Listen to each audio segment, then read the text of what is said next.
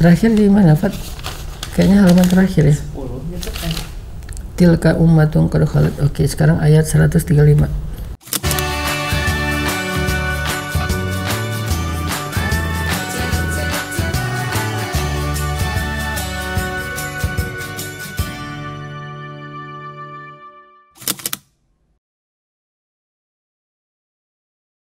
Bismillahirrahmanirrahim. Assalamualaikum warahmatullahi wabarakatuh. Pagi teman-teman semuanya. Udah lama kita nggak tilawah satu halaman Karena kesibukan saya di beberapa hari ini.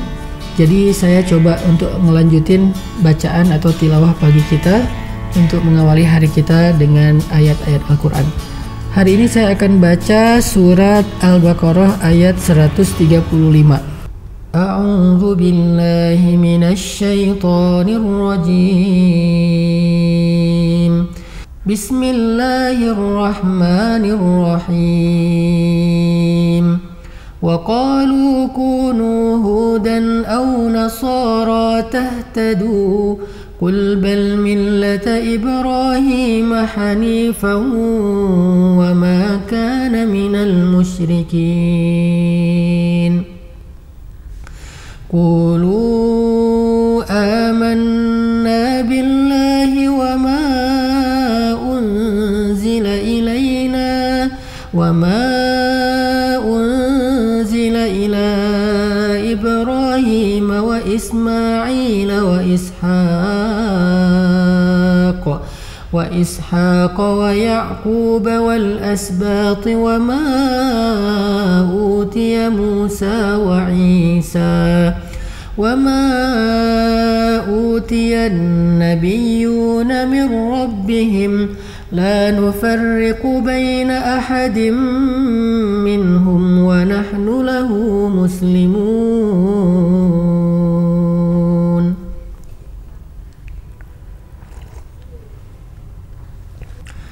فإن آمنوا بمثل ما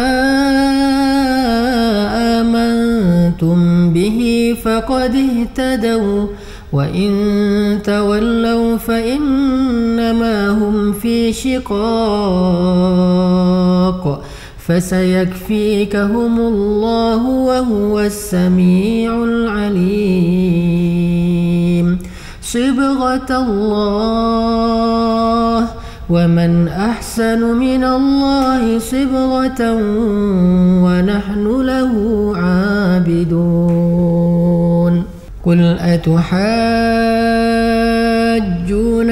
في الله وهو ربنا وربكم ولنا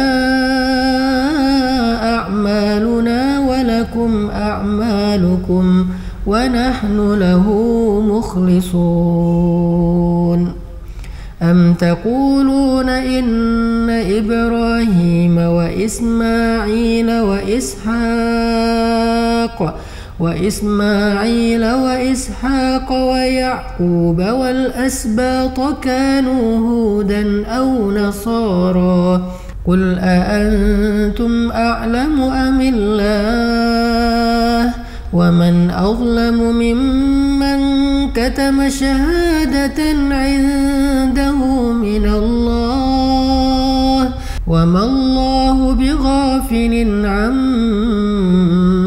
تعملون. تلك أمة قد خلت لها ما كسبت ولكم ما كسبتم.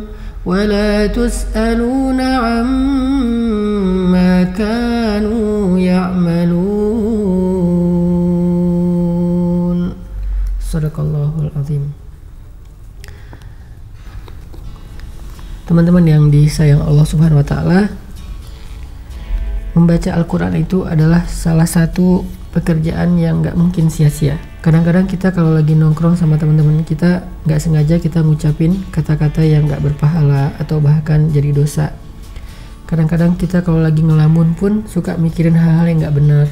Kadang-kadang kita kalau lagi chat kita jadi kepancing sama head speech orang lain, komen-komen orang lain.